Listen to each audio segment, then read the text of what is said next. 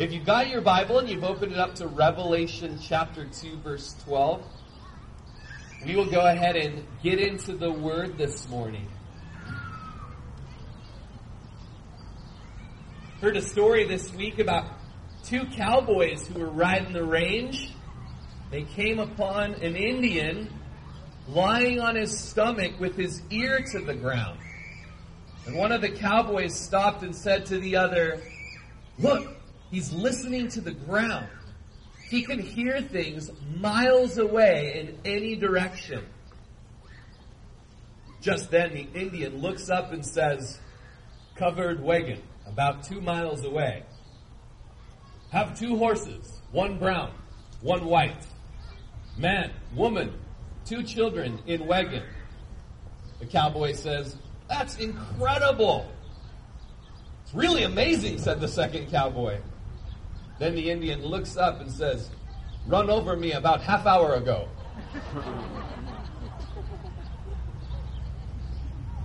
True story. In Revelation chapters 2 and 3, Jesus writes letters to seven different churches, and he says to them, as in our letter today in verse 17, He who has an ear, put it to the ground. He who has an ear, let him hear what the Spirit says to the churches. And with these letters to these seven Asian churches, there's wonderful application for us today in hearing them.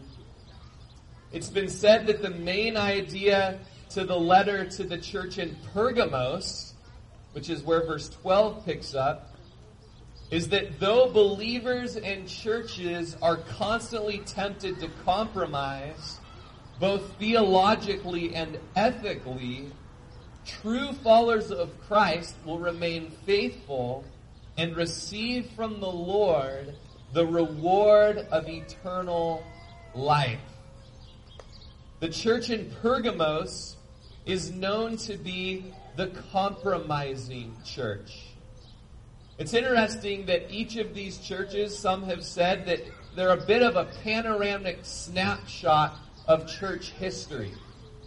Uh, the last two weeks we've studied the church in Ephesus. Uh, Ephesus means darling. And some have said, man, this is just an interesting snapshot, possibly, of uh, the early church in its darling stage. Uh, the early church in its darling stage, the first century church. And then you would move on to the letter to the church at Smyrna, and it's the church that's known to be the martyred church. The martyred church. Those who die for the testimony of Jesus. And just some interestingly, and it's not a dogmatic thing, it's just kind of an interesting tidbit if you choose to look at it and hold it loosely, but some have said that kind of represents the second and third century church in history of the church that was persecuted so severely before it moved on to be the compromising church under the Roman Emperor Constantine, where Christianity was adopted as the Roman religion, the Pax Romana, uh, the Roman peace, I believe is what it was called, where uh, no longer were Christians persecuted, but it was encouraged that they would become Christians, and Christianity became the religion of Rome. Uh, so some would say again, and, and I found it fascinating, but I've grown to just loosely hold it that that the church in Pergamos represents the fourth century century church in history uh, under Constantine, a church of mixture, or as the word Pergamos means, a thoroughly objectionable marriage. It's actually what Pergamos means. And Pergamos, or in the church in Pergamum, uh, is known to be the compromising church through this letter from Jesus. Compromise can be a poison that eats the church from the inside out. There's a reason that Jesus addresses the issue of compromise. A man named David Levy wrote, Compromise has been a cancer in the church from its inception. One man uh, named Adrian Rogers, who was a Baptist minister with close ties to Calvary Chapel, said it well. It's better to be divided by truth than to be united in error. It's better to be hated for telling the truth than to be loved for telling a lie. Kind of the thing behind compromise within a church when it comes to compromising and letting false doctrine and immorality come into the church is that we don't want to be those who confront error. We don't want to be those who confront immorality, a lack of morality. It seems unloving and it seems hateful. Rather, it seems like the more comfortable road to just embrace everything and everybody, even if it's not true, even if it's a lie, even if it would lead people uh, to hell and to death and to destruction. But it's better, as Rogers says, to be divided by truth than to be united in error. This letter that Jesus writes to the church in Pergamos brings up the very relevant hot button topic that we all know in our day and age the topic of tolerance. The topic of tolerance. There are those churches that are tolerant of sin within the church. They're tolerant of false teachings within the church.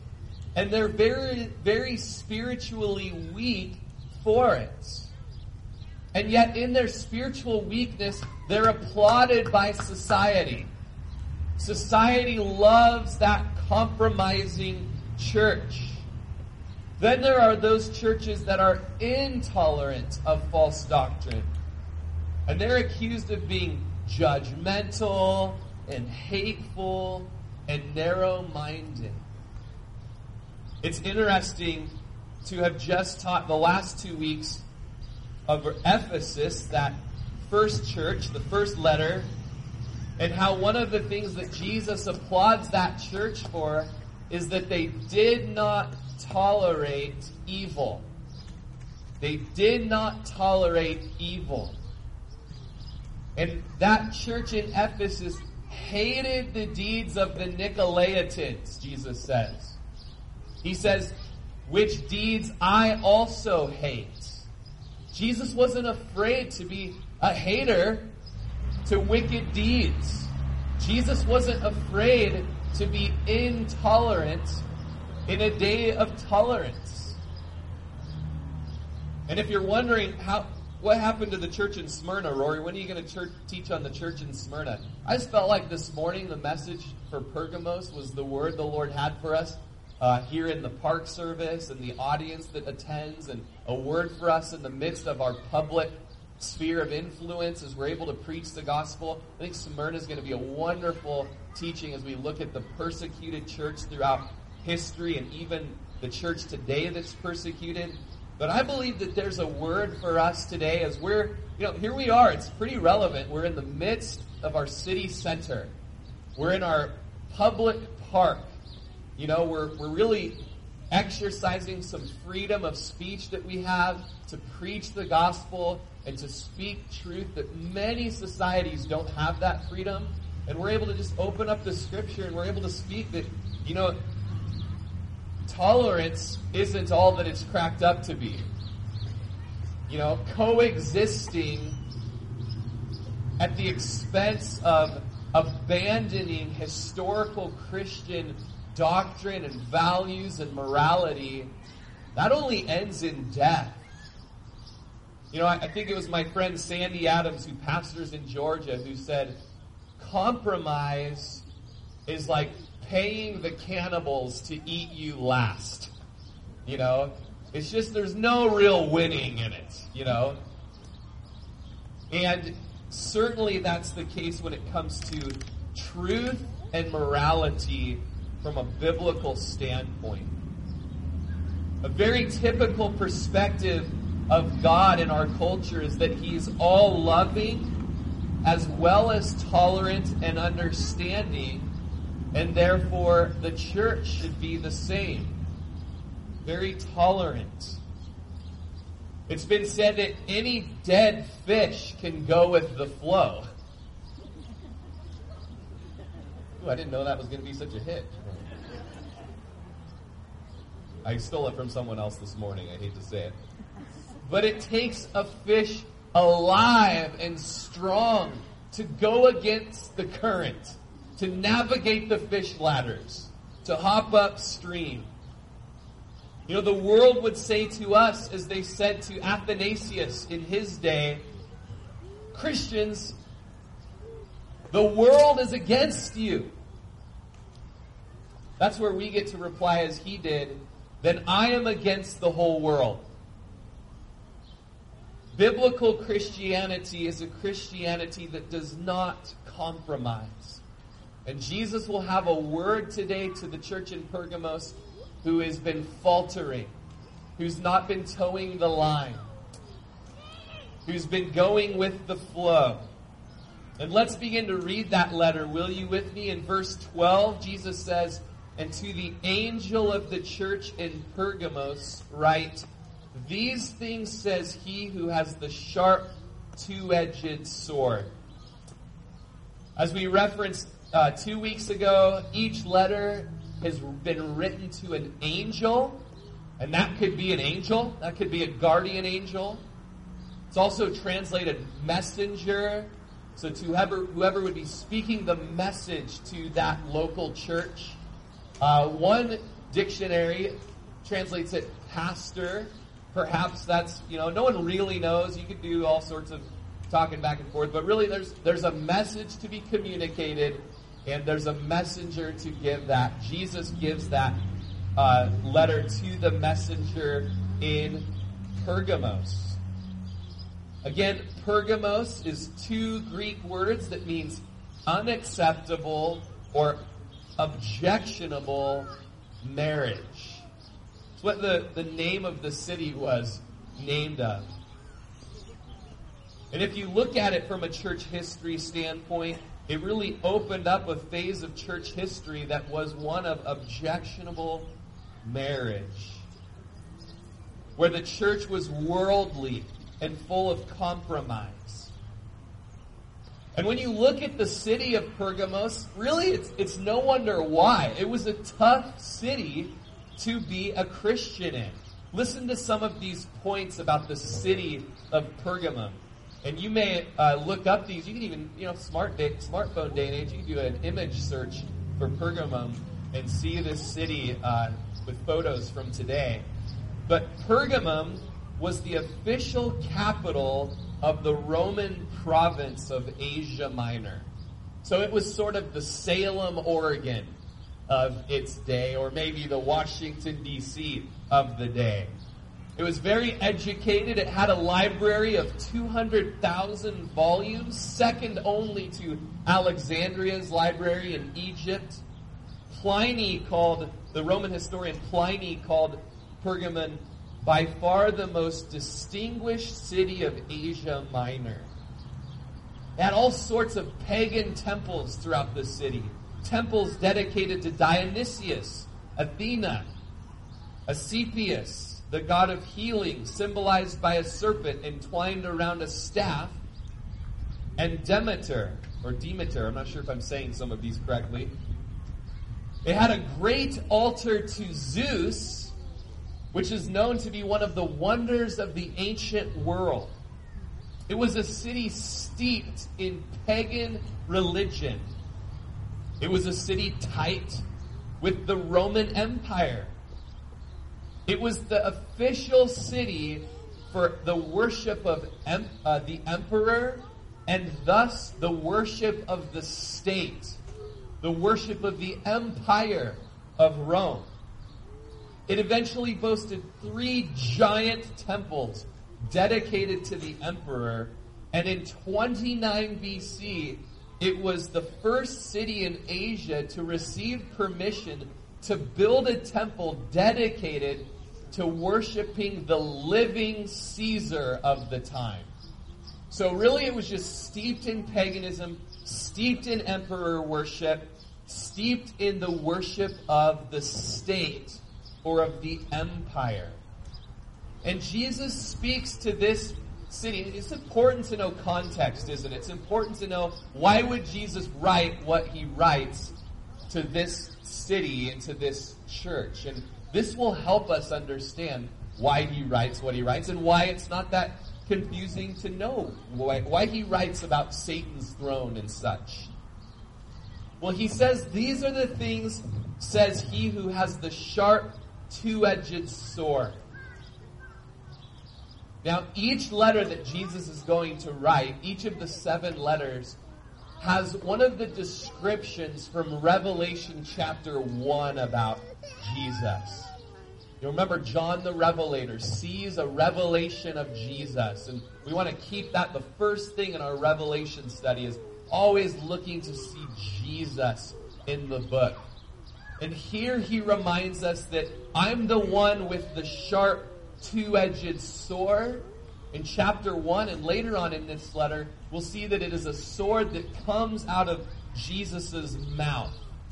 That seems odd, that seems graphic, that seems like something you don't want to show your children before they go to bed at night.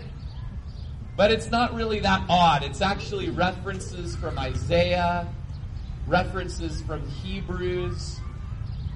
In Isaiah, it says, he shall, this is in 11.4, he shall strike the earth with the rod of his mouth, and with the breath of his lips he shall slay the wicked. And so just the, the speech and the words of God, the same words that said, let there be light, and that brought something out of nothing, are the same words that will correct the world. The breath of his lips will slay the wicked. In Hebrews chapter 4 verse 12, the author of Hebrews says that the word of God, it's not a dead, archaic bunch of pages bound together, but it is living and it is powerful. And though it looks a bit blunt with this leatherback binding, it's actually sharper than any double-edged sword. And what is this book of these words of God able to do? It says that it pierces even to the division of the soul and the spirit and of the joints and the marrow. It's the surgeon's scalpel. It is a discerner of the thoughts and intents of the heart. Hebrews goes on to say, and there is no creature hidden from its sight, but all things are naked and open to the eyes of him to whom we must give an account. And I don't know if anyone's ever experienced this when you crack open this this book. I, I read it. We went rafting this week. Some of the men from the church, and I sang a song to the men, and just just a little uh, karaoke time on the on the banks of the Grand Ronde River. But I sang a song that Malcolm and Alwyn wrote, a couple Calvary Chapel pastors in the 70s, and they wrote this Beatles sounding song that says, Got myself some wisdom from a leatherback book. Got myself a savior when I took a second look. And man, when you open up this leatherback book, the words come off the page and pierce your heart. And all of a sudden, you know someone knows everything you've ever done. It's just, just words, some ancient poetry, some ancient history, but it's alive and it's powerful and it does a work. And I pray that it would do a work in your heart today as we read it. The sword of Christ conveys absolute authority decisive discernment. Akin writes, Rome had given Pergamum the rare power to exercise capital punishment on its own, and the symbol of its authority was the sword. But Jesus is going to say later on in our letter today that if you don't turn away and repent of your compromising behavior, I am going to come and fight against them with the sword of my mouth. And so, really, the sword to be afraid of is the sword of the Word of God. rather than the sword that any man could wield. Well, let's move along. In verse 13, he says, so keep in mind, this is Jesus speaking. This is Jesus after he lived on the earth, after he lived a perfect life, after he died the death on the Roman cross for the sins of the world, after he was buried for three days, after he rose from the dead and lived on the earth for 40 more days, showing himself alive by many infallible proofs. This is written after he ascended into heaven. The gates of heaven opened up in a beautiful homecoming, the Psalms tell us. And Jesus sat at the right hand of the Father in a place of authority. And now he's speaking again in a revelation to John where he says, I know your works. You think he doesn't know your works? You, we think he doesn't know the works of Calvary Prineville. We think he is some, you know, deist type God that, that is just out there but is disconnected from the affairs of man. No, he knows. It says earlier, he walks among the churches. And notice something that he knows he knows where you dwell. So he knew of all the paganism that the Pergamum church was just surrounded with. They were living in a Las Vegas of their day. They were living in a sin city of their day. And, and the Lord knew all of the cultural nuances that they had to deal with. And, you know, the Lord knows Prineville. The Lord knows Calvary's works. The Lord knows where you live. He knows what you're exposed to. You know, He knows the news. He knows that there is incredible pressure. Johnny spoke so well, just a word for us last week.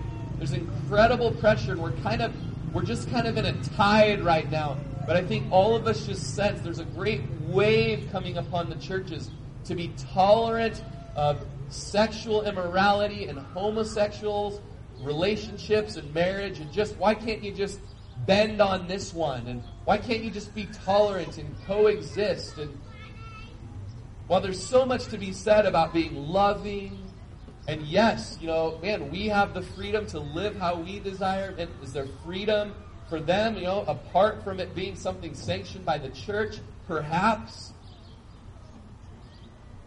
But for us to say, you know what, God's cool with it, we're cool with it, let's just go arm in arm and just say, it's all okay. That would be a compromise within the church that that I think would be unbiblical and would be sinful. The Lord knows that we are faced in this culture. He knows the transgender issue. The Lord knows the, you know, LGBT. I think I'm forgetting one. Q. He knows, like, not surprised. He's not surprised that he took the rainbow that was there at the ark with Noah you know, and, and it's been turned into something else.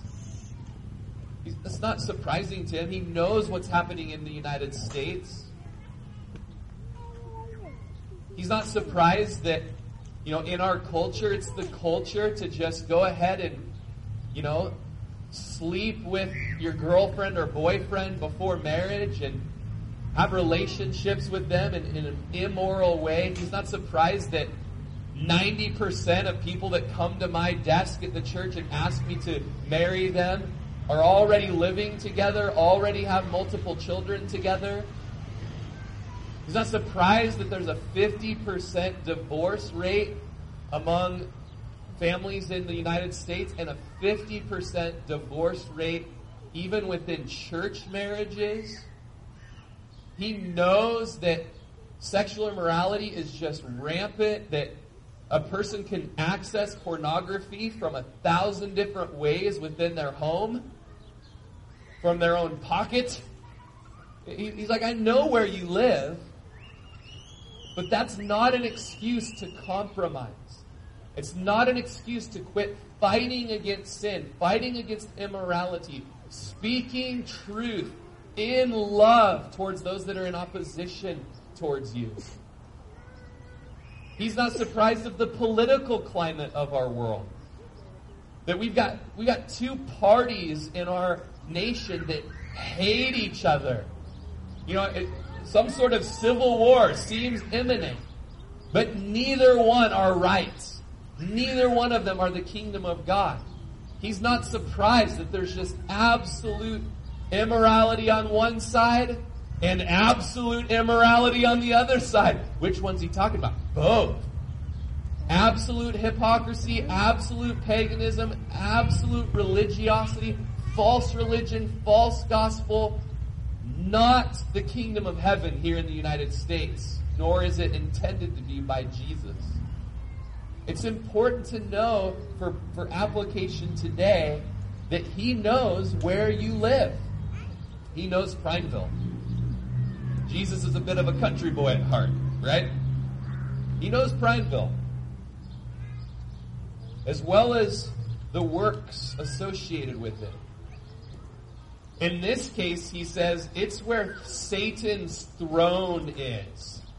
Boy, that's that's pretty interesting um, claim by Jesus, who knows Satan, seen him, lived with him for a while. You know, he was tempted by him, hung out in the desert with him. He knows Satan, and he knows where Satan's throne is, and where is it? It was there in Pergamos or Pergamum. If you go to, if you went, or even still the ruins are there, there in Pergamos, the Acropolis was situated on a high plateau. And from a distance, this temple looked like a throne or some sort of palace. It was in the Acropolis that idols and altars and shrines and temples, they were all there within the Acropolis. Some believe that's what Jesus might have been speaking of when he spoke of Satan's throne. There was the altar to Zeus Soter. Soter means savior. There was an altar to Zeus Savior in Pergamos on top of the mountain. It was a magnificent structure dominating the the, uh, the city, and the legs of Zeus were entwined with serpents' tails. It was an epitome of idolatry and paganism. The cult of Asclepios was in Pergamos, and the symbol of Asclepios was a serpent aligned with Satan. They also, following Asclepius, called him the Savior. And we actually get the word scalpel from Asclepius. It was there that this, uh, he was supposedly a sort of a god of healing who used a lot of snakes to heal people. So uh, those of you that have whatever phobia it is, uh, this, this is your place for sure. And in this temple, kind of an Indiana of Jones snake scene would occur where individuals would go in and stay all night laying on the floor with the snakes and if they had the snakes touch them, supposedly the breath of the snakes and the kiss of the snakes, and they were, these were non-poisonous, but the slither of the snakes would heal your asthma or, or whatnot, you know. Um, and I would rather die. That's all I gotta say. It's no coincidence that Satan himself is symbolized in Scripture as a serpent, and that Jesus said that Satan's throne was in Pergamos.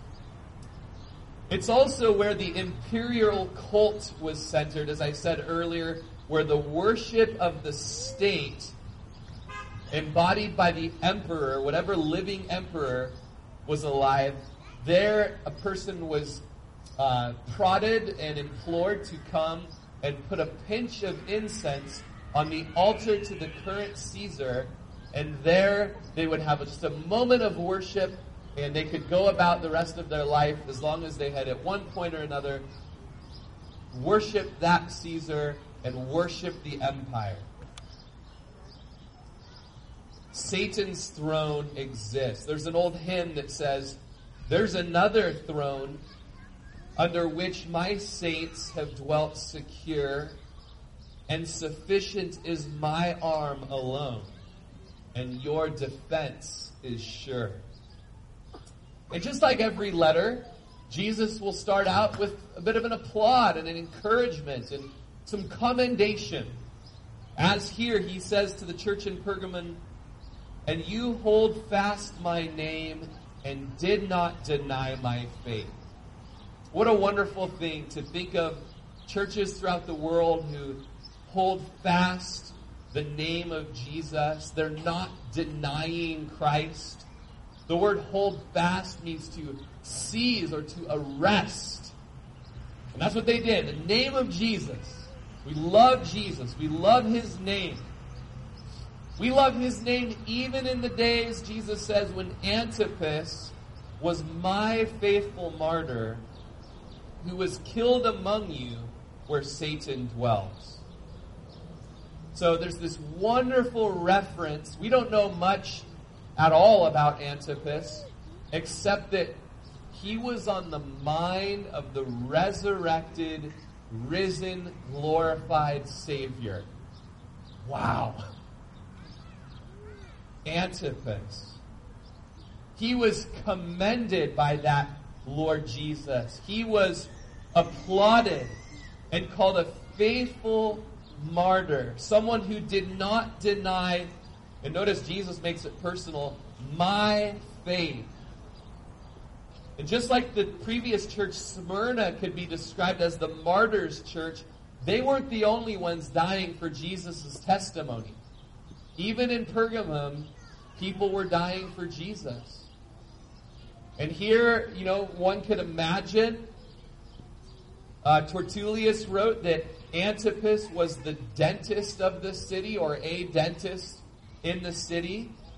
And you could just imagine in the center of emperor worship where everyone was summoned to put a pinch of incense on the altar of worship to the Caesar that he taken from his home, separated from his family, brought in, in most historical accounts of these moments just said, hey, if you just go ahead and just just little worship, just just throw the dog a bone, you know, just a little bit of incense, you know, close your eyes and do it, you know, or cross your fingers in your pocket while you do it, whatever, just just do it, would you? If you'll just do it, you'll live, you can go back to your family.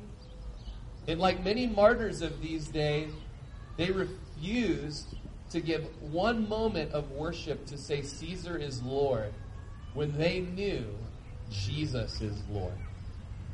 And the tradition says that Antipas was placed in a bronze bowl and cast into coals of a fire where he was fried and burnt to death. And that that is how he met his end. But in the words of Jesus, do not fear those who have the ability to destroy your body for a moment. Let your fear, that healthy reverence, be for the one who has the ability to destroy both your body and your soul for all eternity. Maybe those words were on, Jesus, on Antipas's mind as they placed him in that bowl and placed him upon those coals. Jesus calls him my faithful witness. It's interesting because in Revelation chapter 1, verse 5, we read that Jesus is called the faithful witness. And how interesting that the faithful witness makes faithful witnesses. That's what Jesus does to his followers. In Acts chapter 1 verse 8, he says, But you will receive power when the Holy Spirit comes upon you, and you will be my witnesses locally in your city, regionally, in your county, and to the uttermost parts of the world. It's interesting that the word witness in the Greek is the word martis, and it wasn't until New Testament Christians where the word martis, or witness, was used to describe those who would lay their life down for the testimony of Jesus. Antipas was my faithful martyr, my faithful witness. He was killed among you. Where was he killed? there where Satan's throne is. Verse 14, just like with Ephesus, we move from commendation to condemnation. Some of you don't know the difference. I don't really either, but we'll just read it. Okay? Says, But I have a few things against you. Because you have there, there in the church of Pergamos, those who hold the doctrine of Balaam, who taught Balak to put a stumbling block before the children of Israel to eat things sacrificed to idols and to commit sexual immorality. So there within the church, there are those who hold to the teachings of Balaam. Now, if you would read in Numbers chapter 22, 23, 24, and I think 26, you read of the story of Balaam and King Balak. Okay? It was there as the children of Israel were coming up out of Egypt, coming to the promised land. They just had an incredible victory over the Amalekites.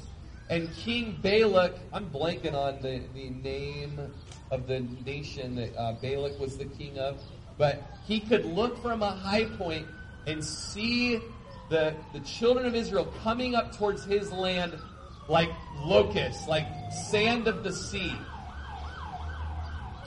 And as they're traveling and as they're coming, he thinks they're going to conquer him in the same way as he conquered the Amalekites. So he hires a seer or a prophet named Balaam to come and curse the children of Israel. As you read the story, and you can read it on your own to get the full, you know, breadth of it. But every time Balaam tried to come and curse the children of Israel and speak forth oracles, he could only bless them. He'd get there to curse them and he could only bless them. But he wanted the money from King Balak so bad that he just kept trying. And the Lord said, No. There's a whole story with a donkey and a talking donkey, and you guys probably remember it. The Lord said, You'll only speak what came, what come, what I tell you to speak. And every time he'd speak, it could only be blessings. And King Balak was really frustrated with that and said, I got all this cash. Are you sure you don't want it? And Balaam said, All right, all right. I can't curse them, but let me tell you what you should do. Have your beautiful women bring down into their camp and come in in the evening. And we all know the, the way to a man's heart is food and another hot dish. Okay? Okay, anyways. That's old school lingo. I don't know if it's politically correct, but you know, I don't normally talk like that. Right, Lindsay? Lindsay? Where are you? Okay. But let's say a prayer real quick for whatever's going on in our community here with all these sirens going around. Lord, we think of whoever is hurting or in pain right now and causing the emergency services to just be uh, active and going to help hurting or wounded or scared right now. And we just pray for your peace that passes understanding. And that you would use this as an opportunity to bring the gospel into these lives that are um, afraid and in trauma right now, Lord. And so the message, the doctrine of Balaam was one of mixture, an objectionable marriage, where the women would go and they would sleep with the men.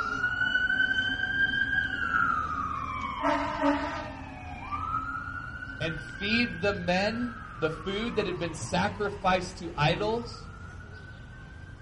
And it's interesting, the scriptures tell us, and King Solomon's life is a great example of this, that if you were to marry a non believer and have relations with the non believer, they will turn your heart to worship other gods. And so Balaam said, You want to destroy this nation? Turn their hearts away from their God. He's the one who's giving them the power.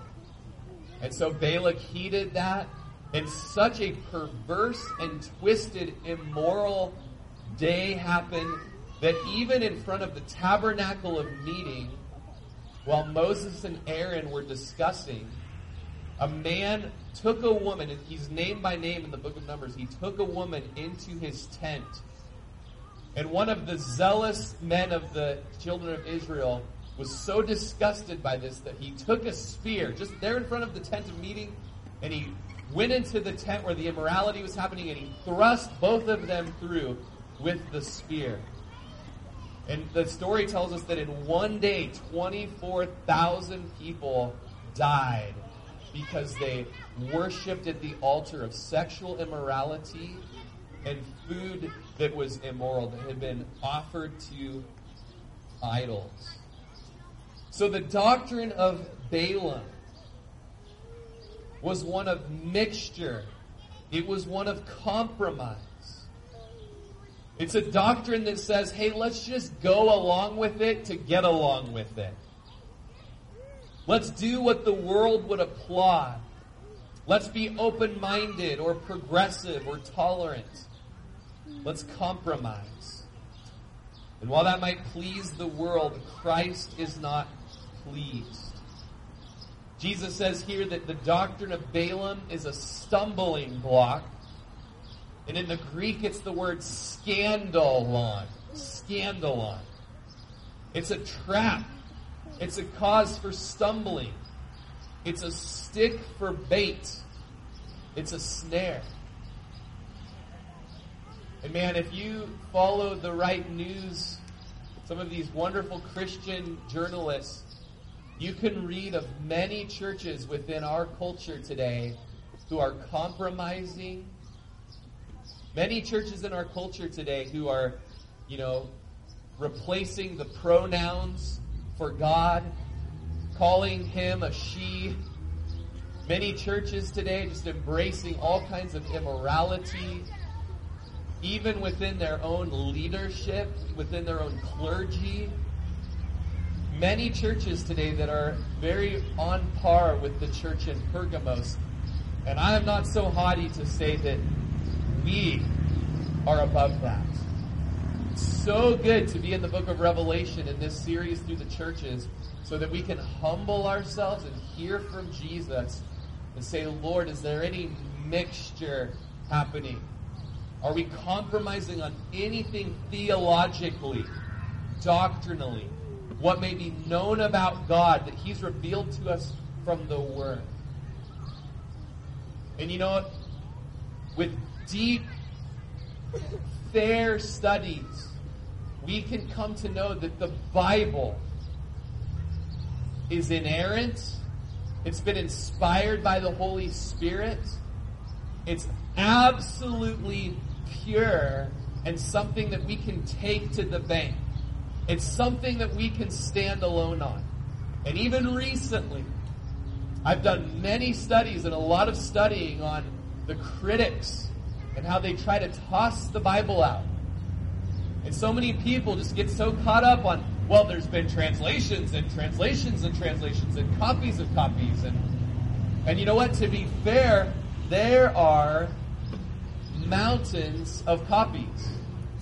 There are thousands of variants.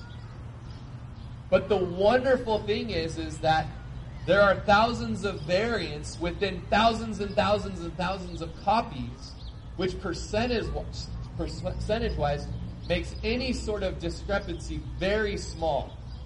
And something wonderful that we have about the Word of God or the sword of Jesus' mouth is that we have manuscripts that are so wonderfully researched that the manuscripts have been found to say there's nothing you need to worry about in our Bible. It is true not false. And stud- studies have showed us that if you take the best historical secular document and look for the manuscripts, the best one has a stack of manuscripts about as tall as my pulpit that they can look at and try to figure out what historically was going on. But studies have shown that the scriptural manuscripts, even of the New Testament, are five and a half times the Empire State Building tall. And the types of variants that you have within those manuscripts are simply different ways to communicate the same truth to somebody. There are no variants that would tell us anything different than pure Christian doctrine and pure Christian lifestyle. And one of the scholars from Dallas Theological Seminary tells us that there are many ways to say something like, Mary loves John. In fact, there's like 350 different ways to say Mary loves John and never mess up the message of the sentence that Mary loves John. In the language of the New Testament, it's the same thing. And so when Jesus speaks with the men on the road to Emmaus, and they're all confused and they don't know what's going on, and we thought he was the Savior, but he died, he didn't just speak a kind, nice thought to them. He opened up the book that he found to be authoritative and beginning at Moses, he spoke through the prophets the things concerning himself. He wasn't worried about, oh, you know, what about this translation or what if it's in this language or no, he was able to say, hey, from Genesis through Malachi, and now we know from Matthew through Revelation, this is the Word of God. The th- same thing is spoken of in the parable of the rich man and Lazarus, where Jesus speaks from the authoritative point of the Word of God. Abraham, can't you just go and tell my family what hell is like so that they don't come here? And Abraham says, they have the scripture. They have Moses and the prophets. Let them read those to know how to not get to hell. Oh, they can't read the scriptures and the prophets. There's too many variations, too many translations. It's so confusing. Can't you just go? Surely they'll believe if someone rose from the dead. And Abraham says, through the lips of Jesus, even if someone were to do some sort of wacky, crazy miracle, they wouldn't believe the Word of God. The Word of God is what we can stand upon to keep stable in the shifting sand culture that we live in. Will it be easy? It won't be easy. We need the power of the Holy Spirit, the boldness and the courage of the Holy Spirit, the love of the Holy Spirit to with broken hearts over the sins of the world, that we might be ambassadors and say, Be reconciled to God. Turn from your sin, turn from your immorality, turn from your false teaching, and believe in Jesus. In verse 15, Jesus goes on to say, Thus you have you also have those who hold the doctrine of the Nicolaitans, which thing I hate. How dare you, Jesus? That is not tolerant. Jesus hates the deeds and the things of the false teachers. As Johnny mentioned last week, we follow our Lord. We can use the lingo of our Lord. I hate the deeds. And he says the deeds, he says the things, but he loves those people. He desires that they would repent and be saved out of the bondage of sin. The Nicolaitans, two words there, Nico and laity, or Nike, which means victory over the people, the laity. And the Nicolaitans, not much is known about them except from their name. They came from Nicholas, a deacon from Acts chapter 6 who went awry and apparently wanted to rule over the people.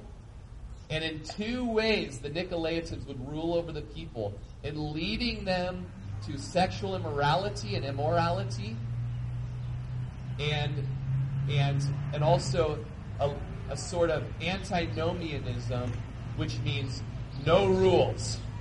Okay, this was the way he was leading people, and it's really the way that our culture wants us to go this day. It's been said that compromise is one of Satan's favorite and most effective weapons. Daniel Akin says this is for at least four reasons. And as we get ready to wrap up, it says four reasons, but I wrote five down, so I don't know. I might have added something or misbuttoned something. I don't know. Four or five. You can blend them together. Listen to this. What wisdom for us today. Compromise never occurs quickly so you hardless, hardly notice the change. It's the classic experiment, which I've never done, of the frog in the boiling water, right? Just put the frog in cold water. If it's turned up slowly to the point of boiling, he won't even really notice it and he'll boil alive. Toss a frog in boiling hot water, he'll hop out and run away as fast as he can. Compromise is like that slow work of the culture seeping within the church. Compromise number two always lowers the original standards you once held important. It is seldom offensive because it's perceived as loving. One of the greatest points in the LGBTQ debate today is that it's either you love us and accept us and affirm our lifestyle choices, or you're hateful. That's that's it. You're just hateful. And compromise is seldom offensive because you're just going with the flow. You're in agreement with everybody. You're not confronting culture. You're not but the gospel confronts. The gospel confronts. Compromise, this is the fourth in my notes, eventually leads you to accept what you once rejected and even thought repulsive. Is there anything in your life right now that you just remember just, oh, I never, you know, you just kind of, I would never, or no. And now you're like, eh, it's cool, you know. That's what compromise does. And fifth, it's been well said that what one generation tolerates, the next generation will accept. And what that generation accepts, the next generation will celebrate. Will celebrate. And of course, we just came off of a month of celebration. Celebrate pride. Celebrate diversity celebration. You can see over the last 40, 50 years how that, you know, we began to tolerate it, we began to accept it, uh, we began to live it, and now we celebrate it and flaunt it. And the scriptures tell us, woe to those who call good evil and evil good. Woe to those. Let's keep moving. I think I said we were almost done, and I want to be true to that. So let's have the worship team come on up. That is a great way to get the ball rolling. Johnny? Verse 17 He who has an ear, you guys got your ears on this morning? You able to hear? He who has an ear, let him hear what the Spirit says to the churches. Let's be hearing. Let's be listening to the Lord. We all who have been parents, we know when you tell your children something and you tell them again and they're not listening. They're halfway listening. Go, hey, could you go do this in the house and go make sure this is taken care of and grab me this and they go and they, you know, they're playing the piano, a little song they just learned, you know. This is this hypothetically, this doesn't happen in our house, you know. You know, then they're, you know, getting a drink of, you know, soda, you know, and then they're, you know, playing with the dogs and then they bring just something that's completely not what you asked for and and you just kind of got to do that, hey Like listen. He who has an ear, let him listen. Guys, it is such a stretch to twist these words of Jesus and just ignore what he said here. When he's telling us, hey, oh, like, pay attention. These are important words. To him who overcomes, and just with every letter, there's a wonderful promise. To those who are the victors, I'm going to give some of the hidden manna to eat. Knowing a little bit of scripture, you know that manna was with the uh, an angelic food that God fed the children of Israel with as they came through the wilderness. And uh, Moses was to take one bit of that manna and put it in a jar and kind of hide it away in the Ark of the Covenant.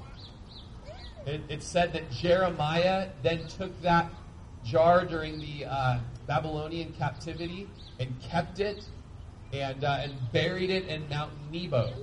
You know, it was just a tradition.